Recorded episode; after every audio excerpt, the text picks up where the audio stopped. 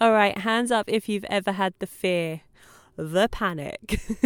and I'm not talking about the fear where your essay or your assignment is due in four hours' time and you haven't even started. That has been my whole entire life, by the way. I'm very lastminute.com when it comes to things like that, or anything, in fact. But no, I'm talking about the fear and the panic with your dog training. Something happens that was very unexpected, and you're like, oh my gosh, this is the end of the world. If you've ever been in that situation, this is the episode for you. I'll see you in there.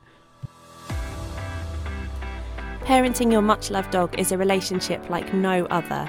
Our dogs are individuals, and there is no one size fits all when it comes to training.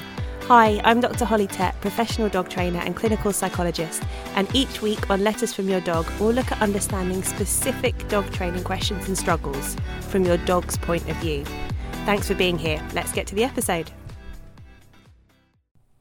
Hi, guys, and welcome to episode 15 of the Letters from Your Dog podcast. If you have some time and you're coming in to listen to episode 15, I would recommend listening to episode 14 first if you haven't already. So, 14, 15, and 16 come together in a little bundle and they work well together. So, if you've got some time, head back to episode 14 first. So, what we spoke about in episode 14 was it's not your fault when things go wrong with your dog training. And in a similar vein, today I'm saying do not panic. Okay, what am I talking about? So, as a trainer, some of my absolute favorite people to work with, when I get these people, I'm just like, thank you. these are the people that come to me with a puppy or a rehomed dog, it doesn't matter. And they've got this new dog and they say, Oh, I just want to do the best by this dog. I really want them to have a wonderful life. I want them to be happy. I want them to be well behaved. I want them to just have the best. Whatever we need to do, we're going to do it. And I'm like, yes, because these are the people that do the work. They do their homework, they watch the videos that I provide, they access the resources, they come to all the sessions, they don't cancel. These are the people that I just love to work with because you see the progress and it's so lovely to see. I'm, I mean, I work with people that don't do the work, I'm not going to lie. And we get a little bit of progress, but it's nowhere near what we could get. And it's not to the dog's potential. Now, there's all kinds of reasons why people aren't able to do the work that they've signed on for. I'm not you know, casting aspersions. I'm not judging anyone here, but it is just lovely as a trainer when you get to see that progress and that progression. So, the thing about these people that come and they say, I just want to get everything right. What do I need to do? Give me a list. Even though it's wonderful to work with, unfortunately for them, a lot of the time that comes with some quite intense emotions because that desire to get it right, just like we spoke about in episode 14, and to do the best for your dog, that comes with some level of anxiety because you are putting pressure on yourself and you're kind of you're judging yourself. So you're teaching, I don't know, ah, let's say go to bed and maybe it's not happening as quickly as you thought it would or your dog keeps getting off the bed and wandering off and disengaging from your sessions. You're like oh my goodness i'm doing this wrong. What what do i need to do differently? And then when something happens, when something does go wrong, something as minor as that, or something a bit more major, like you're in the park and your dog suddenly goes for another dog unexpectedly, and you're like, what just happened? You get the fear. the fear strikes. And that's when people quickly ring me or message me on social media or send me an email and they're like, oh my gosh, Holly, this awful thing happened. Either the dog that went for another dog in the park or the dog that got off their bed because awful means different things to different people. It's all gone wrong. I can't do it. It's all terrible what do I do? Give me a plan. How do I sort out this this issue, this behavioral problem? What do I do? Now, the first thing I say in that situation is do not panic because we've all been there. You know, when something happens and it feels like the absolute end of the world, in that moment, you cannot see a way out. And again, this looks different for different people, but I'm going to give you my example. This has nothing to do with dog training. so, in an old, old job, I had a boss that I didn't really like very much. We didn't really like each other, let's put it that way, for various reasons. And I left the job, and about, I don't know, a year and a half later, and got a text message from this boss out of the blue. Now, the details of the text message are nothing significant or important, but seeing his name and number on my phone gave me such a jolt and my my brain immediately was like oh no oh no oh no. What have i done? Which is absolutely ridiculous. I hadn't even been there for such a long time. But it immediately took me to that panic mode. Um another example now this is a bit naughty when i was at university I think we hadn't paid our television license. I think that's what it was. My housemates and I, poor students. That's what I'm going to claim.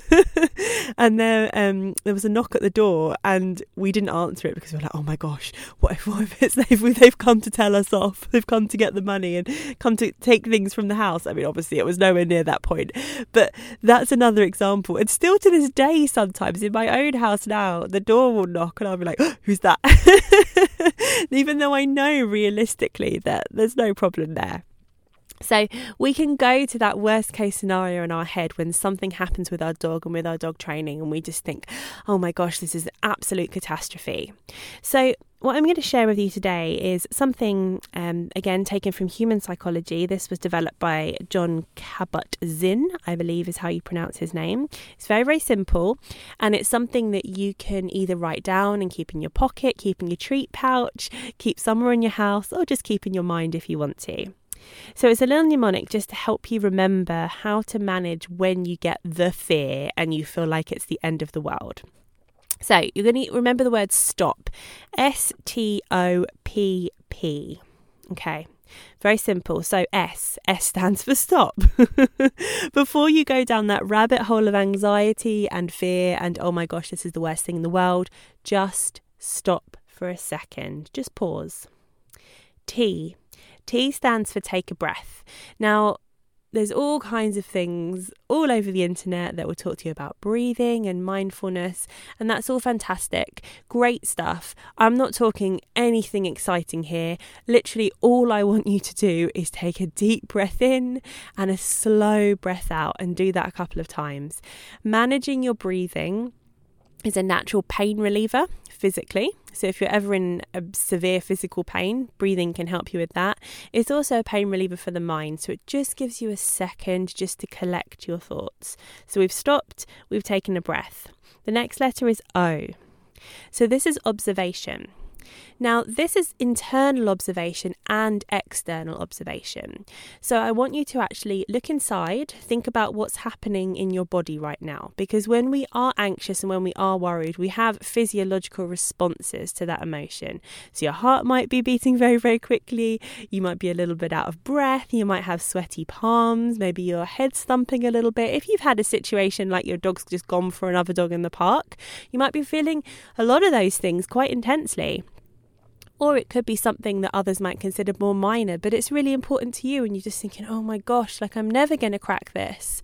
That's when you might start to feel some of those responses. Then I want you to look externally. So, what's actually happening in this situation? Take a step back, take that bird's eye view, and really observe the situation. Why did that just happen with my dog? Was there loads of things that have happened earlier in the day that have really stacked up? Have all his triggers stacked up and now he just can't cope and he's just gone pop and that's it? Are there other environmental things going on? What does that picture look like? So, really observe not just your dog's behaviour, but your behaviour as well in that situation. How are you responding to them? Are you a bit angry? Are you a bit sharp? Are you trying to reassure them? What are you doing? Really look at it and take some notes. The first P. After you've stopped, you've taken a breath, you've really observed and looked at what's going on, then you can proceed or not. so, what does proceed look like? Carry on with the training that you're doing? Maybe. Decide actually, we're stopping there for today. If you've got that situation in the park, once you've got your dog under control and you've spoken to the other dog parent, how do you move away? Do you get your dog away from that situation? How do you help them to calm down? How do you move back to the car?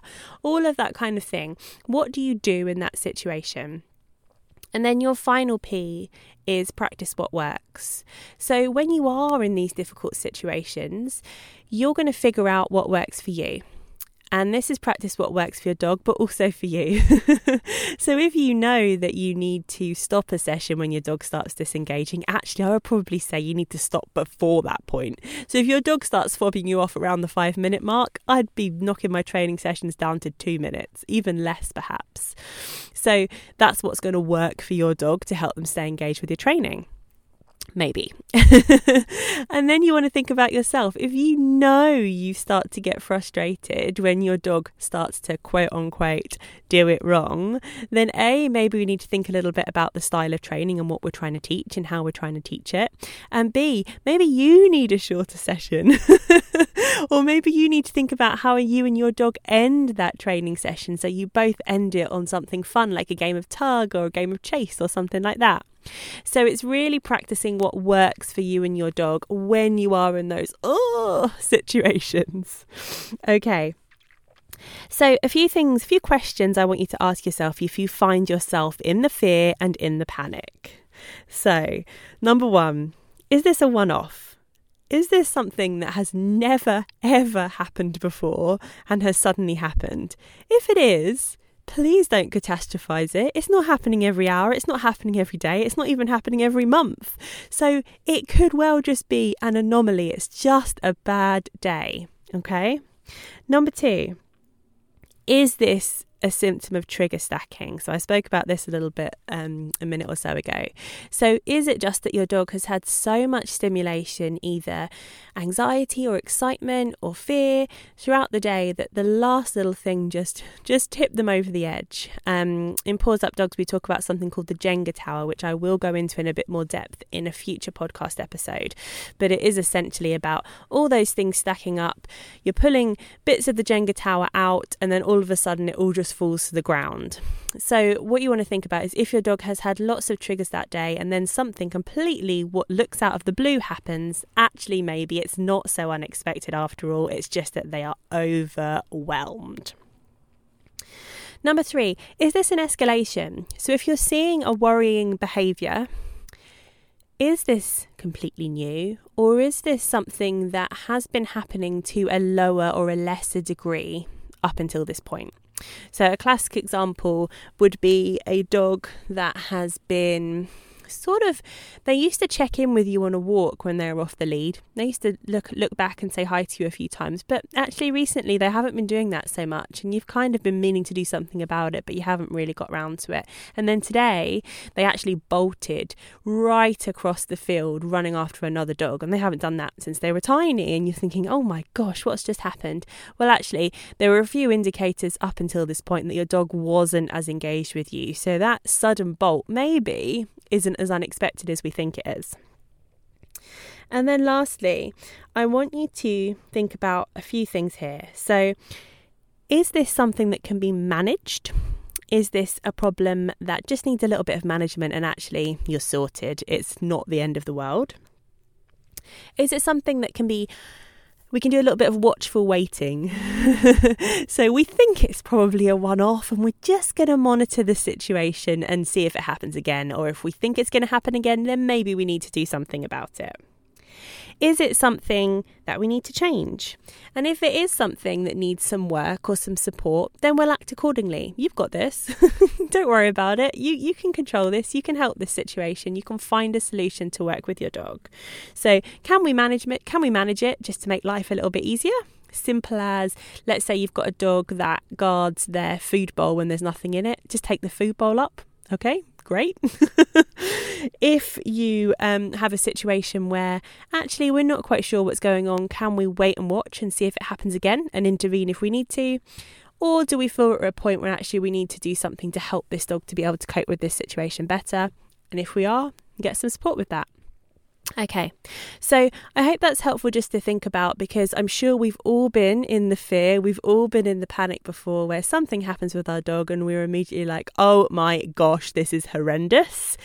Sometimes it might be, but a lot of the time we're just going down the rabbit hole.